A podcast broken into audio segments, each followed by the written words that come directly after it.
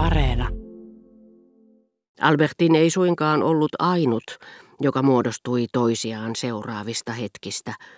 Samoin oli minunkin laitani. Rakkauteni häneen ei ollut ollut yksinkertaista.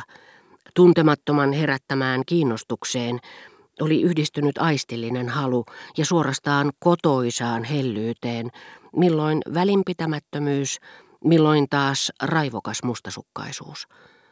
En ollut yksi ainoa mies, vaan sekalaisen armeijakunnan ohimarssi, jossa kulki hetkestä riippuen intohimoisia, välinpitämättömiä tai mustankipeitä miehiä. Ja mustankipeistä yksikään ei ollut mustasukkainen samasta naisesta. Ja sieltä ilmeisesti tulisi jonakin päivänä parannus, jota en toivoisi tulevaksi.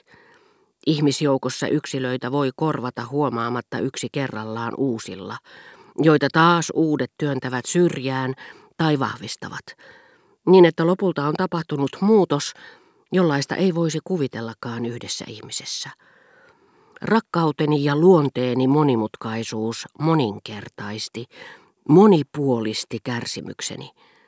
Silti ne saattoi aina sijoittaa niihin kahteen ryhmään, joiden vaihtelu oli muodostanut koko rakkauteni Albertiniin. Sitä oli hallinnut milloin luottamus, milloin taas mustasukkainen epäluulo. Miten vaikea minun olikaan kuvitella, että Albertin oli kuollut. Hänhän oli minussa niin elävä ja kantoi harteillaan, kuten minäkin, menneisyyden ja nykyisyyden kaksinkertaista taakkaa. Yhtä ristiriitaiselta tuntui, että edelleen olin epäluuloinen Albertinin erheiden suhteen, vaikka hän nyt, vailla ruumista, joka niistä oli nauttinut, ja sielua, joka niitä oli voinut himoita, ei enää ollut niistä vastuussa, eikä pystynyt niihin. Mutta edelleen epäluuloni tuotti minulle sellaisia kärsimyksiä, että olisin siunaten kiittänyt, jos olisin voinut nähdä siinä takeen aineellisesti olemattoman ihmisen henkisestä tosiolevaisuudesta, enkä pelkkää itsestään sammuvaa heijastusta vaikutelmista, joita hän kerran oli minussa herättänyt. Naisen, joka ei enää voinut tuntea nautintoa toisten kanssa, ei olisi pitänyt tässä vaiheessa enää kiihottaa mustasukkaisuuttani, jos vain hellyyteni olisi voinut päästä ajan tasalle. Mutta sehän oli mahdotonta, koska se ei enää voinut tavoittaa kohdettaan Albertinia muualla kuin muistoissa, joissa hän eli. Koska pelkästään ajattelemalla häntä sain hänet heräämään henkiin, hänen petoksensa eivät koskaan voineet olla kuolleen petoksia, vaan hetkestä, jona hän oli syyllistynyt niihin, tuli nykyhetki. Eikä vain Albertinille, vaan myös sille yllättäen esiin manatulle minälleni, joka häntä tutkisteli.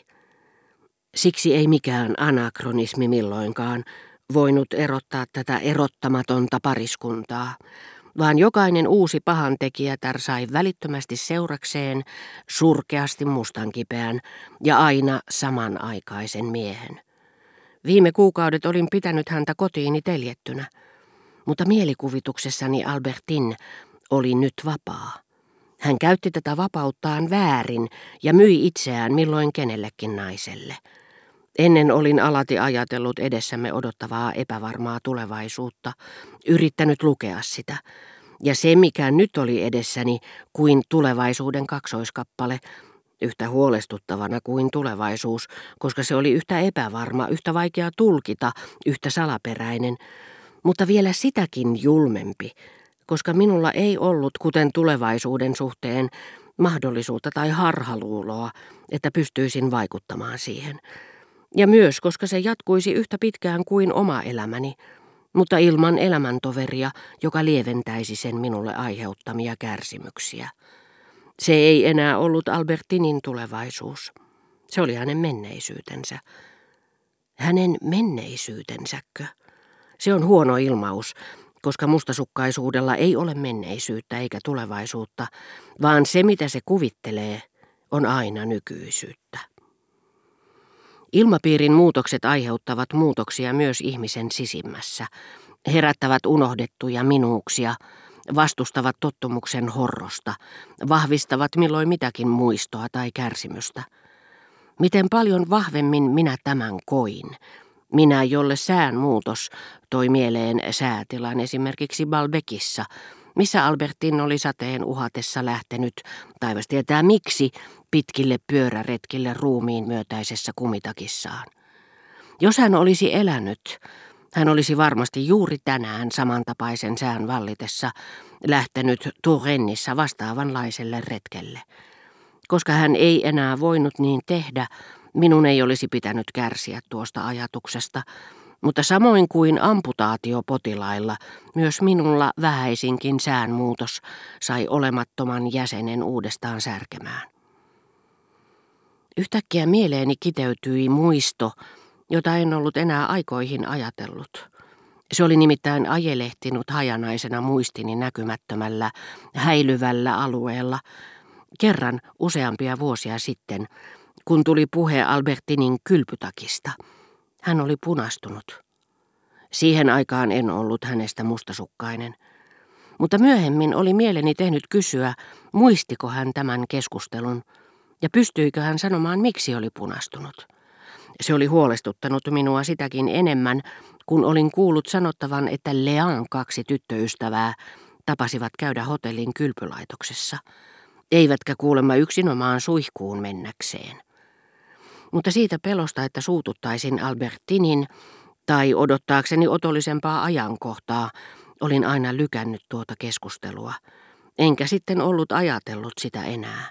Ja äkki arvaamatta jonkin aikaa Albertinin kuoleman jälkeen tuo muisto tuli mieleeni, ärsyttävänä ja samalla juhlallisena, kuten ainakin arvoitus, joka jää ikuisesti ratkaisematta, kun kuolee se ainoa ihminen, joka olisi voinut sen selvittää. Enkö voisi ainakin yrittää saada selville, oliko Albertin joskus tehnyt jotakin pahaa, tai ehkä käyttäytynyt epäilyttävästi tuossa kylpylaitoksessa – jos lähettäisin jonkun Balbekkiin, voisin onnistuakin siinä. Hänen elossa ollessaan en varmaankaan olisi saanut tietooni mitään, mutta ihmisten kielen kannat heltiävät kuin ihmeen kaupalla. He tulevat helposti kertoneeksi hairahduksista heti kun ei enää tarvitse pelätä syyllisen kaunaa. Koska mielikuvituksen rakenne on jäänyt alkeelliseksi ja yksinkertaiseksi, se kun ei ole läpikäynyt niitä lukemattomia muutoksia, joilla on parannettu ihmiskeksintöjen alkuperäisiä, tuskin tunnistettavia malleja, oli sitten kysymys ilmapuntarin, kuuma ilmapallon tai puhelimen viimeisimmistä edistysaskeleista. Se sallii meidän nähdä vain vähän kerrallaan, ja niinpä tuo kylpylaitokseen liittyvä muisto valtasi koko sisäisen näkökenttäni. Joskus törmäsin uneni pimeillä kaduilla tuollaiseen pahaan uneen, jollaisia ei pidä ottaa liian vakavasti. Ensinnäkin siksi, että niiden synnyttämä suru tuskin kestää tuntia kauempaa heräämisen jälkeen, aivan kuin unilääkkeen aiheuttama pahoinvointi. Ja myös siksi, että niitä tulee vastaan vain hyvin harvoin, korkeintaan joka toinen tai kolmas vuosi. Sitä paitsi epävarmaksi jää, ovatko ne jo ennestään tuttuja – vai johtuuko tuo vaikutelma pikemminkin illuusiosta, alajaotuksesta?